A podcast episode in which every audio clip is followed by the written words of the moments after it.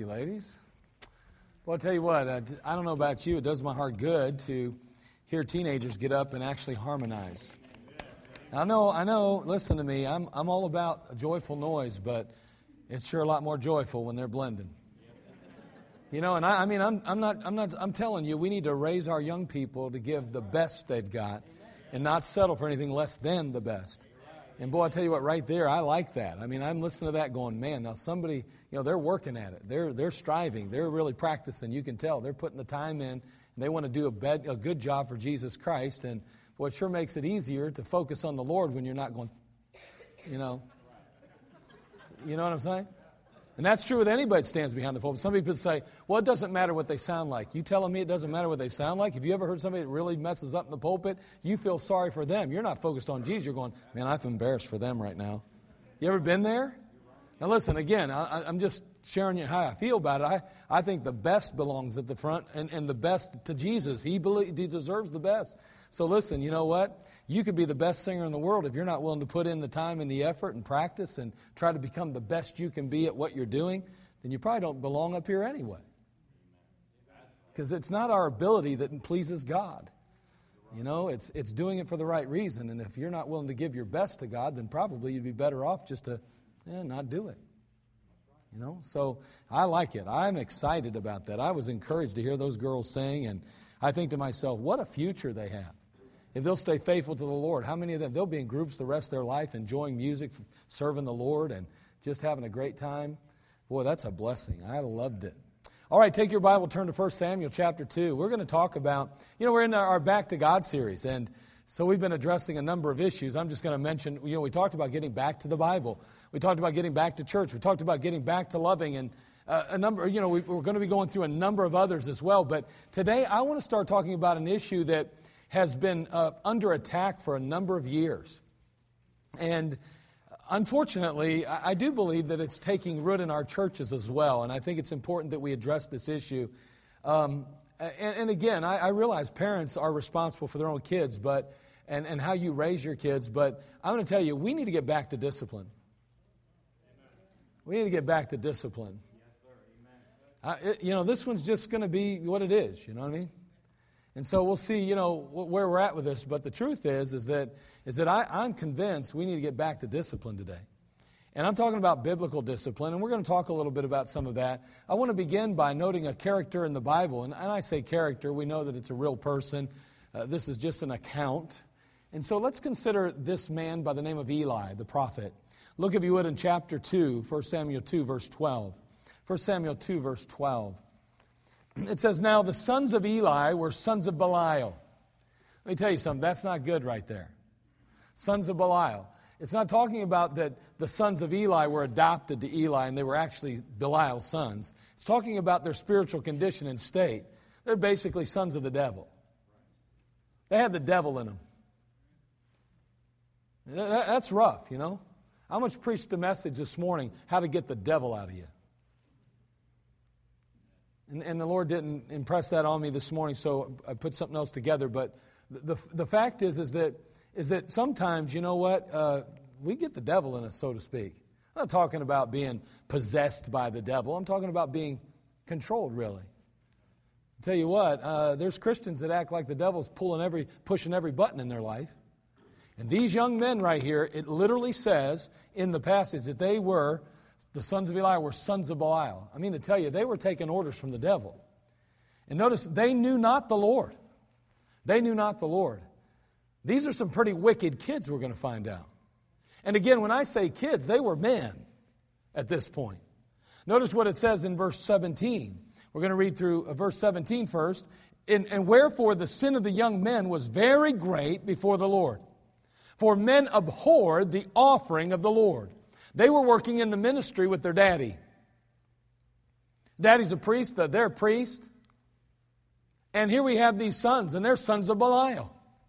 And the Bible says they're so wicked and so sinful that ultimately it says here that people eh, they abhorred the offering of the Lord. They hated to go and offer an offering. They hated to have to face these young men. They hated going to church, so to speak, because they're going to have to deal with these guys. Notice it says in verse 22 now. Now Eli was very old and heard all that his sons did unto all Israel, and how they lay with the women that assembled at the door of the tabernacle of the congregation. And these were very immoral, wicked men. And yet they were the spiritual leaders. They were there to receive the offerings. They were the sons of Eli. He goes on to say, the Lord, it goes on to say that, that all, uh, excuse me, and how they, let's see, um, it says, and he said unto them, Eli, that is, why do ye such things? For I hear of your evil dealings by all this people. He didn't hear about it from just one or two people, he heard about it from everyone. Every time you run into somebody, man, Eli, your sons are just, wow. They're out of control, man. Notice he goes on here. It says, he says, Nay, my sons, for it is no good report that I hear. Ye make the Lord's people to transgress. Pretty bad when the preacher's the one that makes the people of God sin because they just can't stand to worship God in His presence. Notice verse 25. If one man sin against another, the judge shall judge him. But if a man sin against the Lord, who shall entreat for him? Notwithstanding, they hearken not unto the voice of their father, because the Lord would slay them. And the child Samuel grew on and was in favor both with the, uh, with the Lord and also with men. We're going to see ultimately that Samuel's a part of this, but we're not going to really address him through this whole mess. Now, I want you to look at verse 27. And there came a man of God unto Eli and said unto him, Thus saith the Lord, Did I plainly appear unto the house of thy father when they were in Egypt in Pharaoh's house? Let me ask you, did God plainly appear unto the house of thy fathers, of their fathers? Did he do that in Egypt? Of course he did. And did I choose out of all the tribes of Israel to be my priests, to offer upon mine altar, to burn incense, to wear an ephod before me? Course he did. And did I give unto the house of thy father all the offerings made by fire of the children of Israel? Yes.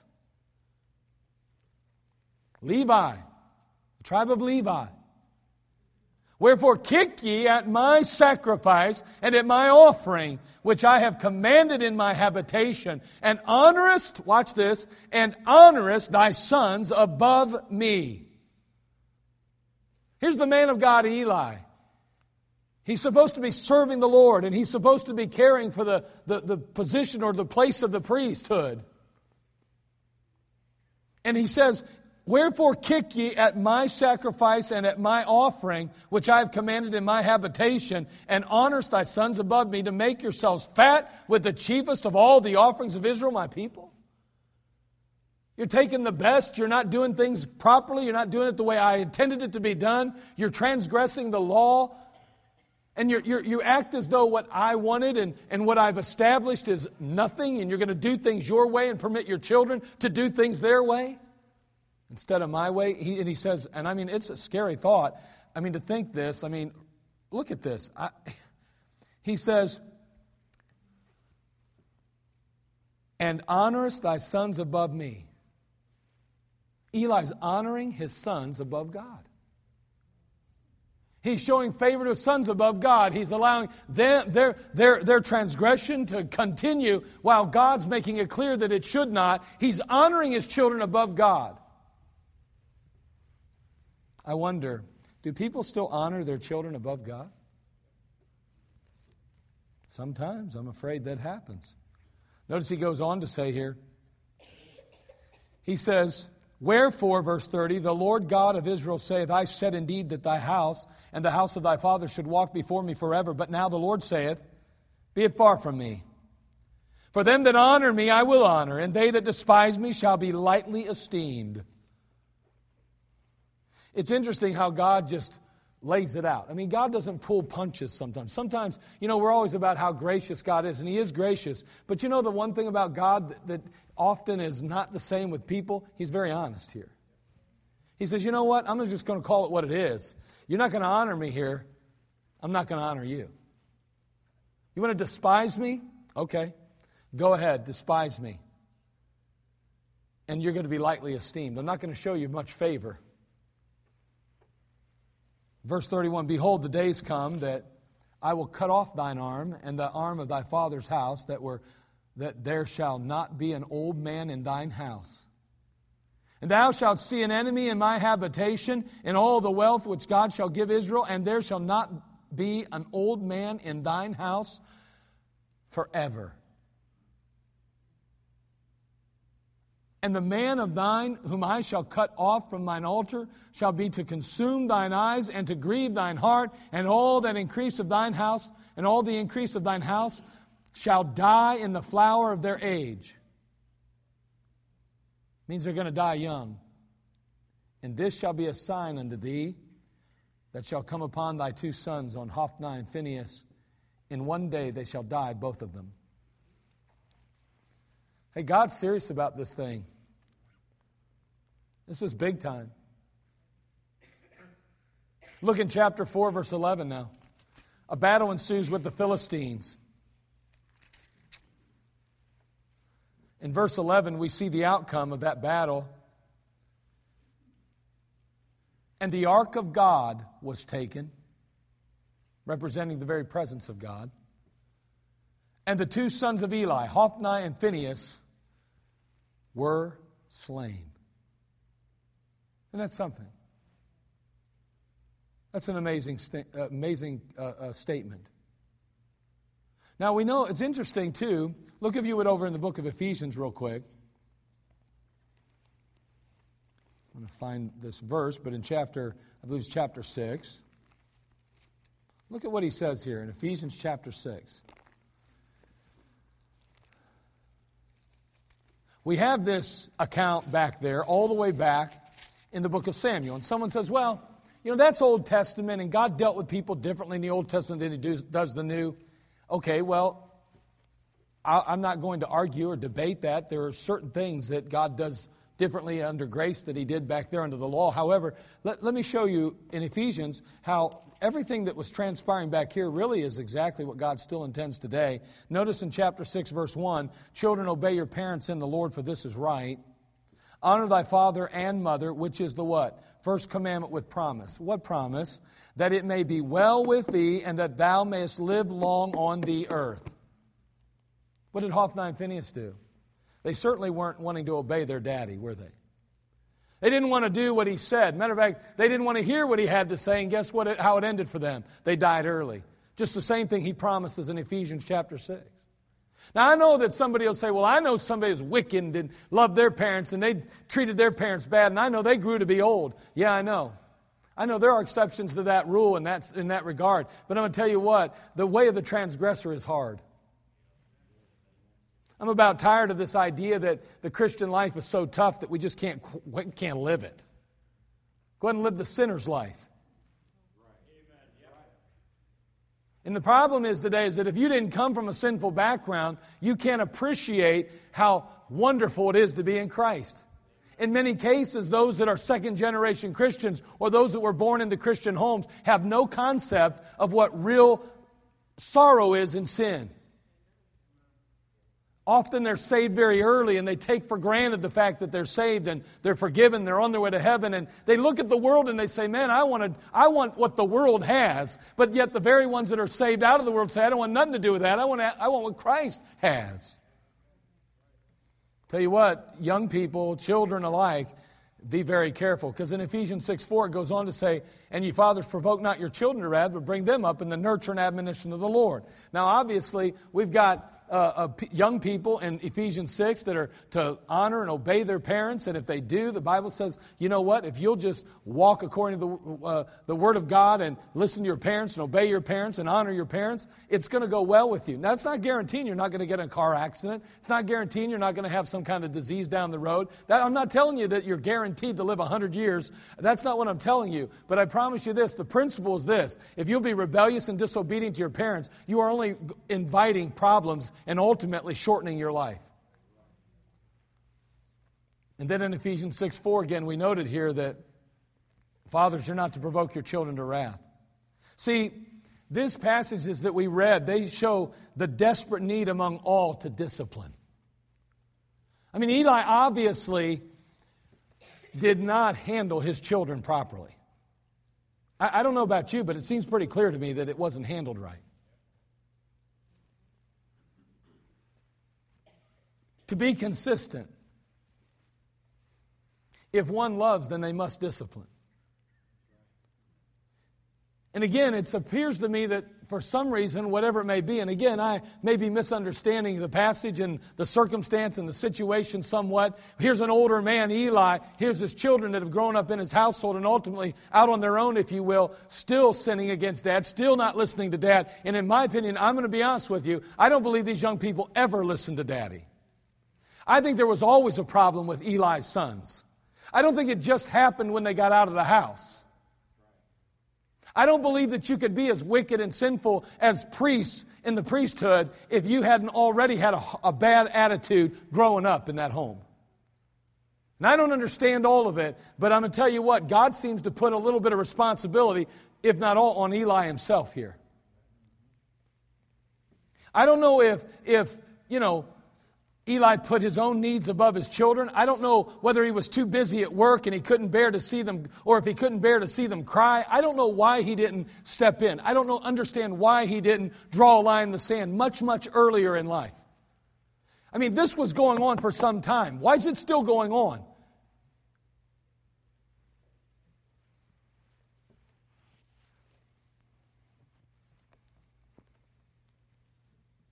It's clear, whatever the case, that Eli hadn't done what was best for his children, though. Because ultimately, not only did he suffer the loss of his children and have to bear that, but they lost their lives. Parents, your children's lives are at stake. Their, your, your children's lives are at stake here.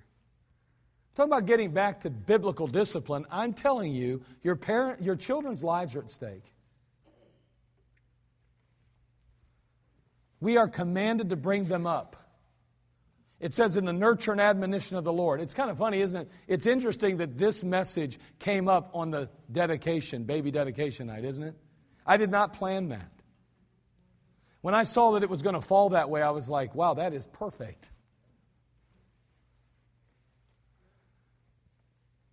We are commanded to bring them up. This is, this is a deliberate act, it's active bringing them up, it's not passive.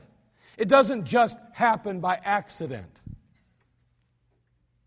The command to train up our children is just as binding as the command to not forsake the assembling of ourselves together as the manner of some is. It's just as binding as bring your tithes to the storehouse. It's just as binding as living for God and presenting yourself to Jesus Christ. It's just as binding as you're to go out into the world and preach the gospel to every creature. Let me tell you, you're to bring up your children in the nurture and admonition of the Lord. We're to bring them up. That's a command.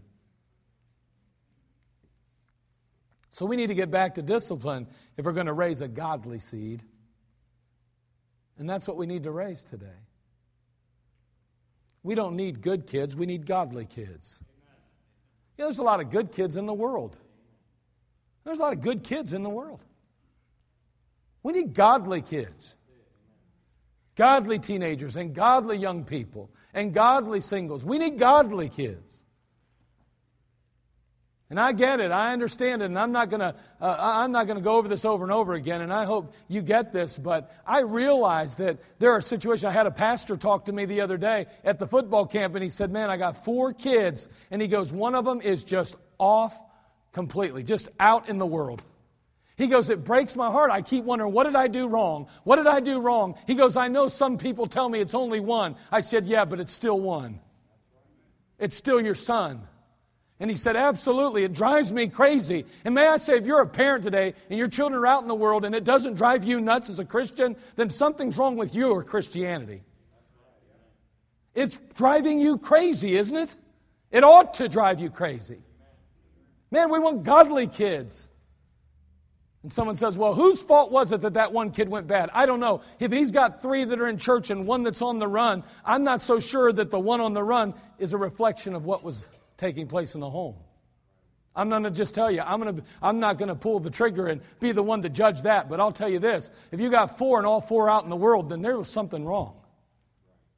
I don't know. You go ahead and say whatever you want, and you say, Preacher, you're judging. I don't know. Then get on your knees and start fasting and praying and figure out what's going on. Because listen, if that is the case, then it's probably likely your children are raising your grandchildren to go to hell too. And I don't know about you as a parent, but that would bother me to see my grandkids burning in hell.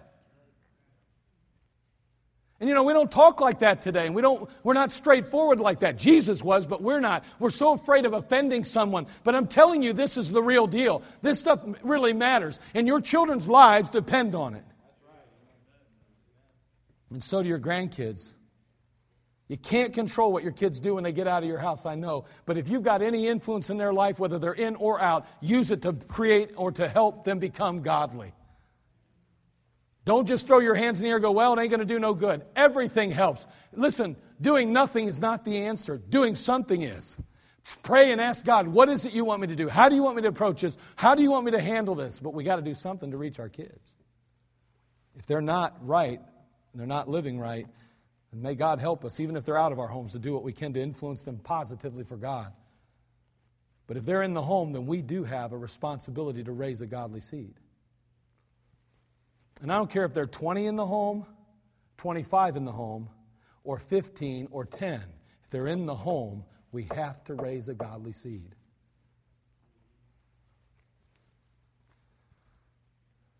So, we got to get back to discipline if we're going to raise a godly seed. See, we want to raise a seed that's going to grow to love, honor, and worship the Lord our God.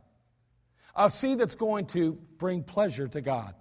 We use the verse often in Revelation 4:11, "Thou art worthy, O Lord, to receive glory and honor and power, for thou hast created all things, and for thy pleasure they are and were created." If as a parent our children are not bringing pleasure to God, we ought to ask ourselves, what can I do to help make that happen?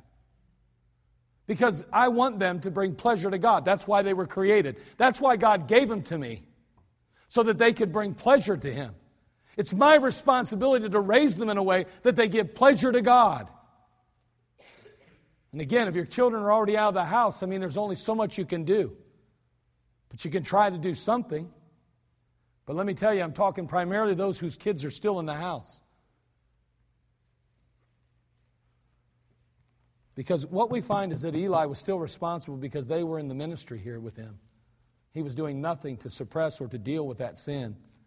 And he allowed it to go on right under his nose. Therefore, there was tremendous inconsistency in his home, obviously. We also want to see that's going to pass the faith along to their children and their children's children. We could take the time to read Deuteronomy 6, 6 through 9. And we could read how we're to put, put the Word of God in their face, we're to put it on their, uh, read it on the walls, we're to put it here and put it there, and we're to have just rise up in the morning and go to sleep at night with the Word of God. The Bible says in Psalm 127 1, Except the Lord build the house, they labor in vain that build it. Except the Lord keep the city, the watchman waketh but in vain. There's no perfect parents in here. None of us are perfect. We're going to make mistakes. We're going to mess up. We're going to do things that don't that aren't even biblical probably at times and then find out later the Holy Spirit convicts us and says, "Man, that wasn't very smart. That was stupid. You shouldn't have said that. You shouldn't have done that. You shouldn't have allowed that." The question is, what will you do then with it? We're just humans. No perfect parents. And there are no perfect children. But we want to raise a godly seed. So we're going to work at this because it's important. We got to get back to discipline then because you don't raise a godly seed letting them raise themselves. Ed, Dr. Edward Wake, Wake uh, Watke Jr., he made this statement. Let me read the quote. What you are, you are producing in your child, for we reproduce after our kind. Now you got you know where he's going with that. He's going back to Genesis chapter 1 verse 21 and 25 when God created all things he said and they they they they uh, they um, uh, reproduced after their kind and after their kind. So a dog two dogs get together, they reproduce after their kind. They produce a dog. Okay, it, it, it's, you know, that's how it works. And the truth is, is as parents, we're reproducing after our kind, he says. What we are is what we produce. So he goes on to say, they are being trained to be what we are. Build character and become fanatical about it. Let your child see that you are, quote, happy and free, unquote, as you walk with the Lord. Did you hear that? Let your child see that you are happy and free as you walk with the Lord. Don't allow the television to steal communications and morals. You train them just uh, train them not just by the yeses or nos, but by your modeling and your example.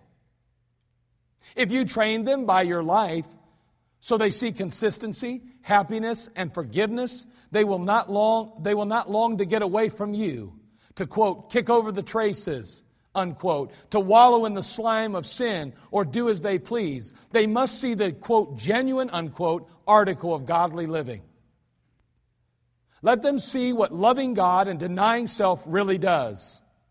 Let them see that you don't lose, the, uh, lose by following God, but you gain. Let them see love and compassion, for we are to train them, bring them up, bring them up, he says. I think that's a powerful statement by this doctor. And so, we need to get back to disciplining. Now, there are some teachers in our room here, and there are some that teach children that are extremely young. And if there's one thing that is very, very much a theme among teachers, especially the younger ones, well, even older as they get older, is that we see a lack of discipline from children today. It's just, it's, it's a characteristic of, of our culture and our society but it is really an indictment on the home. See, children are only a byproduct of what they are being taught. If your child has a bad attitude, there's a good chance you do. And I'm not talking about in the same area. You say, well, I don't, I don't have a bad attitude toward the preacher. Well, do you have a bad attitude towards somebody in the church? Because maybe he just didn't like how the preacher talked to him one day. And so you don't like how somebody else talked to you. And you make it clear you don't like that to him. And so he says, I don't like the preacher. And you say, You shouldn't say that, Junior. The preacher's there because he loves you and he cares about you. Yeah, but you talk to him that way. I'm telling you, they're not, they're not just, just doing exactly, they're just modeling what you, they're just doing what you model many times. They're doing what I modeled. That was the scariest thing as a parent. I don't know about you, but I kept thinking, man, I'm watching them and everything they do wrong, I go, wow, did I teach them that? I think, do you ever feel that way? I did all the time. At least three times in the whole time they were growing up. I said at least three times, multiplied by whatever. and so we want to get back to biblical, to, to, to back to discipline.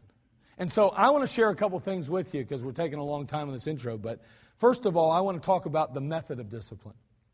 And I think this is important because we talk about getting back to discipline. We've gotten away from the method of discipline. I'm talking about the biblical method. Now, I know we are much wiser and much smarter today than we were a generation ago. I know that we have so much more technology, we've got so many more options. We, we, we have so many more PhDs that have all the answers today than we used to. We got talk show hosts that have it all figured out. I mean, really, who needs the Bible anymore? Not when you got all the world telling us how good this works and how good that works, and yet we still see cities being burned down by young people. I'm, I'm, I'm having a real hard time that, that, that we have all these great methods today and, and we're so much more humane today. And we're teaching our kids now to be gentler and more loving and kinder today. And they're not nearly as, they're not going to grow up and be so violent like it used to be back in the 50s and the 60s and the 70s. Look at how kind kids are to each other today. Look at how wonderful they treat one another, how respectful they are to their elders. Isn't it a wonderful thing what this new generation of discipline has done?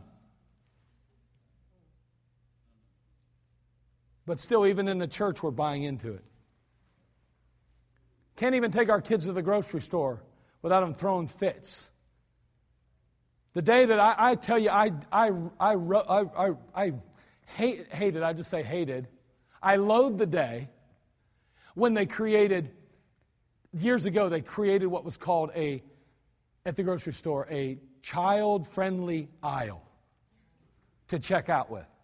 You know what they did? They moved everything you could grab. You could kids had nothing to grab. Now, kid always finds something to grab anyway.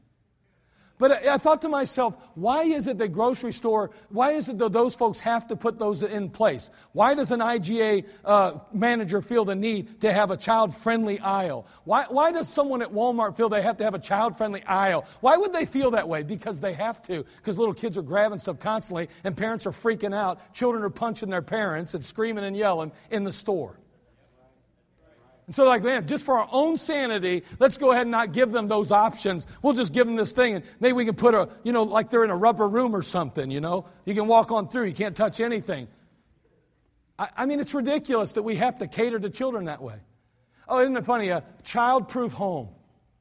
Let's get rid of every coffee table. Let's get rid of this. Let's get rid of that. Let's get rid of that. Don't put a clicker down on the, on the table. Don't put any knickknacks down low. Don't put anything where a kid can touch anything. Why? Because we're not disciplining, that's why. Well, you just don't understand. Little kids are crazy. Two year olds are nuts. You got those, I mean, you, you got the, the, the, you know, the terrible threes, the, uh, the terrible twos, the horrible threes. You got the, the, the, you know, the worst 15s. I mean, it's crazy. It never ends anymore, does it? I'm going to tell you something. I, I'm just going to be honest with you. I never wanted my kids to grow up. I loved them being kids. And I loved them being teenagers. I know everybody's like, the teen years were the worst. I was like, they were great. It was fun having teens around. And I've always loved teenagers anyway, except for a few of these guys. But, but uh, I mean, I've always loved teenagers. But the fact is, is that, man, I loved having teenagers at home. And someone says, how can that be? I'll tell you why, because they were good kids. So you're lucky. Yeah, I know. Really lucky. Yeah, none of my kids were strong willed. None of my kids had a flesh. None of my kids wanted to do what they wanted to do. They all wanted to do what I wanted to do all the time. How ridiculous does that sound? It's always funny. Every parent has the strong willed child. If you only had my kid. Yeah, you, I'm telling you right now, if you had my kid, you'd know what it is. You'd realize why it's so much trouble. Yeah, I know. My kids were never strong willed. Come on. We got to get back to discipline. Biblical discipline. You say, well, what is that? Let's take a little stroll down Bible lane. Proverbs chapter 13, verse 24. I think this is the most powerful verse on discipline in the entire Bible to me. Look what it says here. It's amazing. People say to me all the time, well, when do you start disciplining a child? As soon as the child knows how to do wrong? Let me give you an example. A little baby cries, you put it to bed, you put it in its little crib, and you make sure it's all dry, it's changed, and the little baby is perfectly fine, wrapped up, swaddled up, whatever you want to do. And I know every time they turn around, doctors change their mind whether you should swaddle, whether you should, whether you should put them on their stomach, whether you should put them on their back, whether you should hang them upside down or stand them straight up. I mean, it's just, it changes every generation, you know what I mean?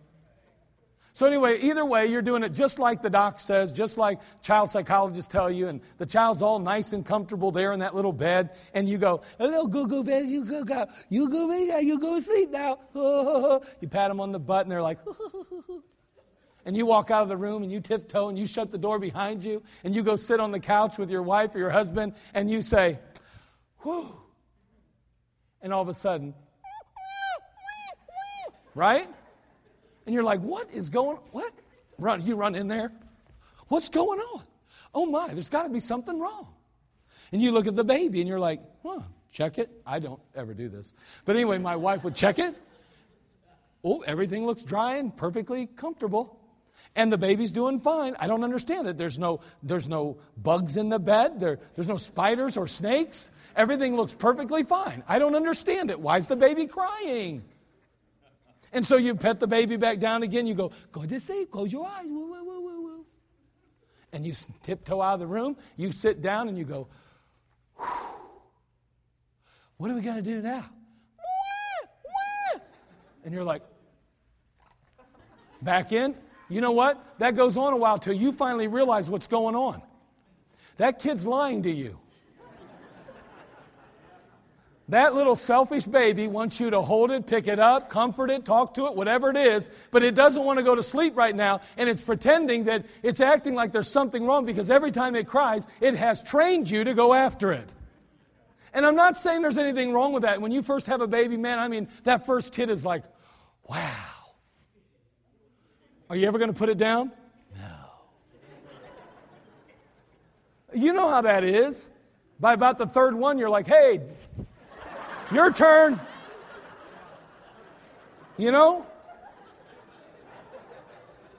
But, but you, you get it, right? And, and so that baby's lying to you. I mean, early on, children learn how to manipulate parents. And they're, they're, listen, they're born with a sin nature. They know how to do this. And so when do you start disciplining? Even right then. Have you, I know this is cruel and unusual punishment. But has anybody ever closed the door and let a baby cry itself to sleep? Of course you have. You know what you just taught it? Crying is anti productive. Now, if there was, if, if you thought your baby was sick or having a breathing problem or there was an issue, and listen, there's not a parent in this room or a grandparent in this room that usually can't tell the difference between that fake, phony cry and a legitimate problem. And if you've never had kids and you've just watched children, you can tell too. Watch this verse, Proverbs 13 24. And I'm not talking about, eh, listen, uh, you know, a three month old, you don't have to pull him up. Guess what, son? Your diaper's a little thick. I'm going to pull it down and whip you with a rod. You know, we're not talking about that either, okay? Come on, chill out. That happens at four months. No, I'm teasing. It, not really. I'm joking, okay? It doesn't. It doesn't. Okay, but watch. Look what it says here. He that spareth his rod spoileth his child. But he that loveth him chasteneth him betimes. He that spareth his rod spoileth his son. Is that what it says? Hey, what do we say all the time? What I just said. Spare the rod, spoil the child. Spare the rod, spoil the child. That's not what the Bible teaches. What's the Bible say? Boy, this is really serious business. He that spareth his rod hateth his son. You want to know why? Because God knows what Eli learned way too late that it cost your children their lives when you fail to discipline biblically. Now go ahead, you can do it your way. And you throw them in a timeout corner. You know, they're two years old, and you can sit them down and try to talk to them, rap with them, reason with them. I'm going to tell you, there's no two or three year old can reason. Not, not like that.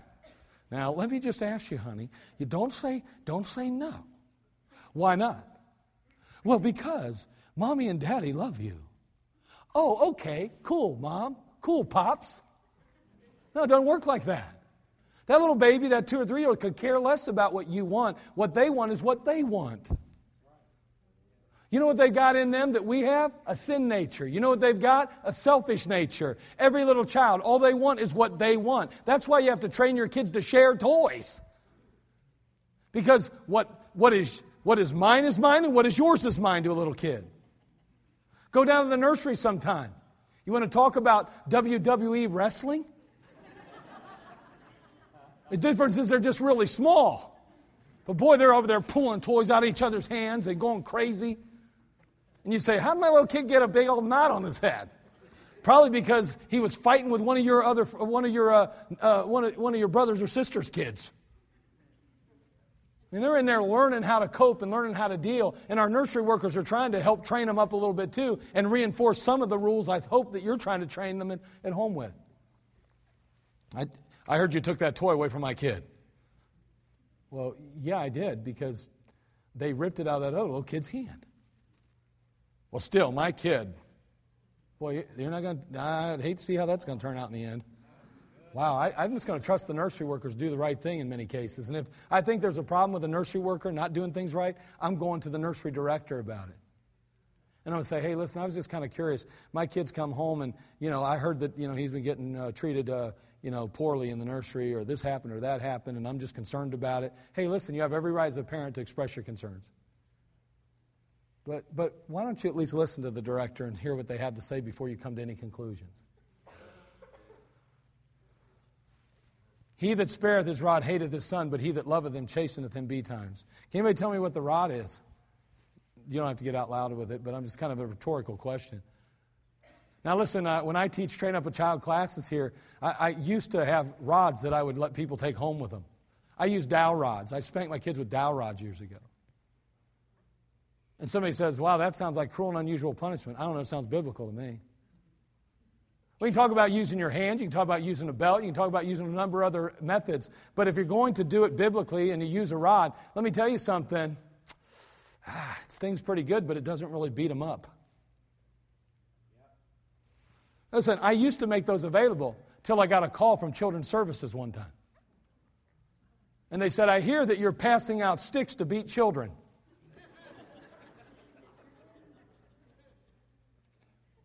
Now, I, at that point, I could have gotten biblical and say, well, the Bible says we can beat our kids. Because we use the word beat. But I'm not that stupid. I just talked, I said, well, where'd you hear that from? We're, we're not at liberty to, to divulge our. Uh, I, yeah, I got, I got it. Is it true that you are? I said, well, I do make rods available. It's truly a voluntary basis. I know, but you're teaching people how to beat their children? And I said, No, I'm teaching people how to biblically discipline their children according to the Word of God and in accordance to the state. Uh, let me see, what was it at the time? Um, I forget what the code was. There's a code that permitted us to, there's a code in the state, Ohio State Code that allows you to protect your children from harm. By the way, you don't teach your kid how to be disciplined, and how to listen to your voice, and how to, when you say no, to stop or to say stop and them stop, then guess what you're doing? You're, you're availing them to, to danger. Go ahead and play by the street sometime and let your kid run out in the middle of the road and see what happens. So we're just trying to protect them, and that's what the state of Ohio permits. We're allowed to protect our kids. We're allowed to teach them how to, we're allowed to do that. You're allowed to spank your children too, by the way. Don't let anybody tell you you can't. You can, legally. I haven't heard that they've changed the law in the state of Ohio in a number of years, so unless they've changed it without me knowing it. And even so, can I tell you something? What if they tell you you're not allowed to ever mention the name Jesus in your home either? You going to stop doing that? Last I checked, I'm going to obey God rather than man.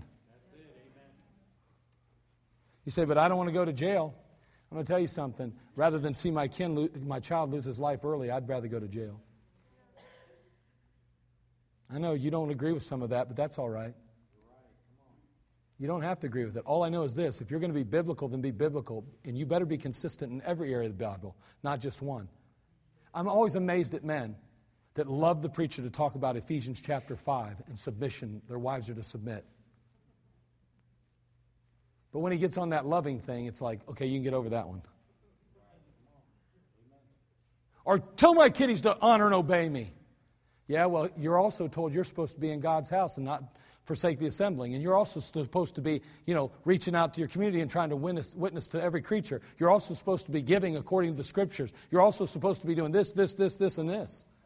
You better be consistent across the board. Your kids notice that stuff. They're going to resent you spanking them probably if you're not consistent across the board as believers. Now he goes on in Proverbs 23 13, withhold not correction from the child, for if thou beatest him with the rod, he shall not die. That's pretty good. Proverbs 23 14 and 15, thou shalt beat him with the rod, and shalt deliver his soul from hell. Foolishness is bound in the heart of the child, but the rod of correction shall drive it far from him and somebody says, You better explain this, this beating because I know somebody in this room is going to take it wrong. They're going to go home and beat their child.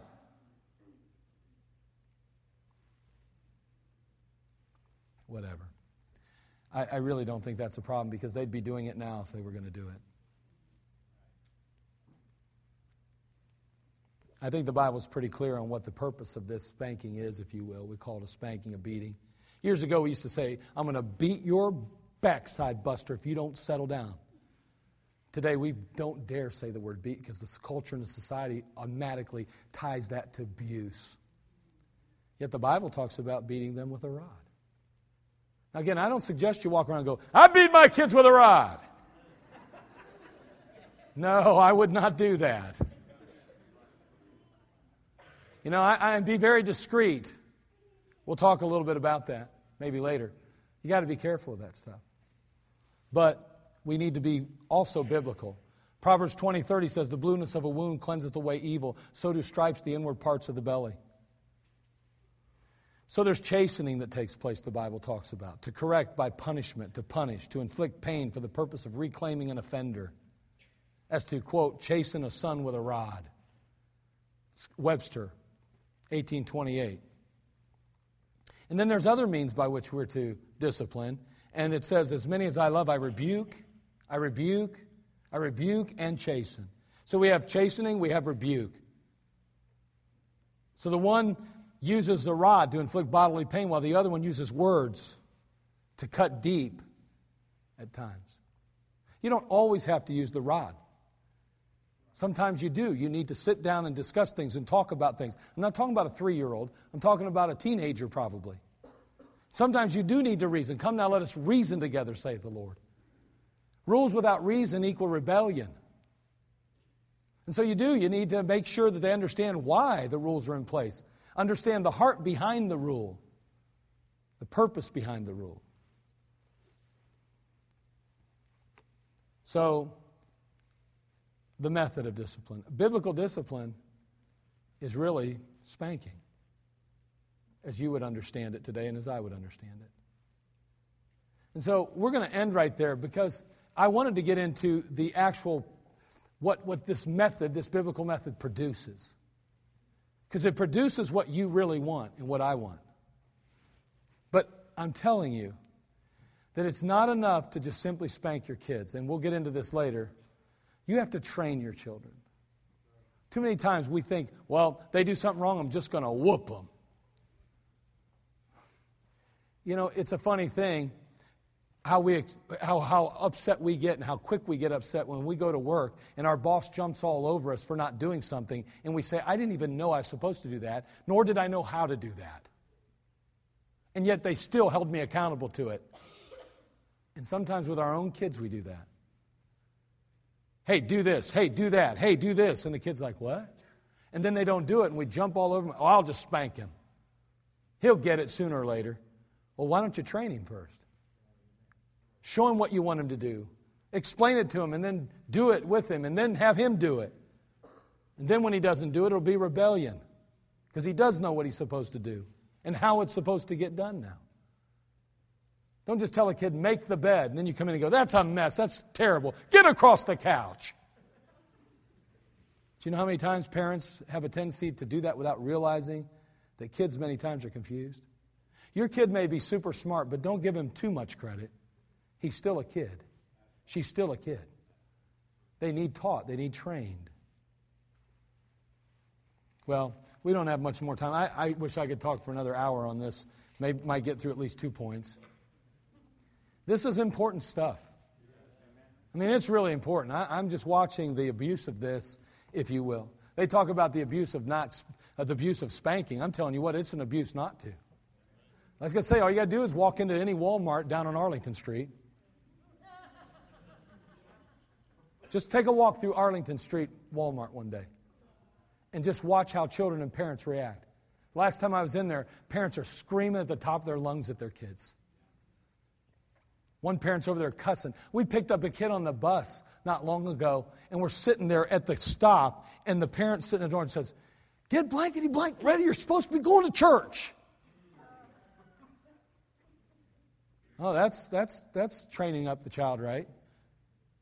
Honestly, I mean, folks, and we think that what we're doing is working. Christian parents aren't always any better, they just do it a little bit more civilized. But I'm telling you what, even then, sometimes it's crazy because behind closed doors, probably some of us would never even believe what we would hear from people in this room. How they talk to their children, and sadly, how their children talk to them. And nobody's told me anything, but I'm going to tell you something. I'm not stupid. I see things, I look around. And can I tell you something just real quick? Don't leave the church over this, but probably your four and five year old teachers down there, they need. I'm telling you what, we have to make them sign a disclosure stating that they will not share anything that they hear from their kids. I'm teasing about the disclosure. But the truth is, is that I'm telling you, don't think for a minute that your little secrets are secret. Your kids are brutally honest when they go into four and five year old class, and sometimes two and three year old class. Mommy threw a pan at daddy last night. You don't think that stuff, you don't think they know this stuff? Mommy called me a. Don't say that in church, son. But mommy called me. No, don't say it in church. I'm telling you, that's what I'm saying. Be sure your sin will find you out. Now, you, you can rest assured that none of those teachers come to me and tell me those things. They don't. So I don't know this stuff. But I know it happens. Listen, let's just make sure that we're doing things God's way. And if we do have an issue with our kids, then let's get back to discipline. And I'll talk more about that starting next week, okay? All right.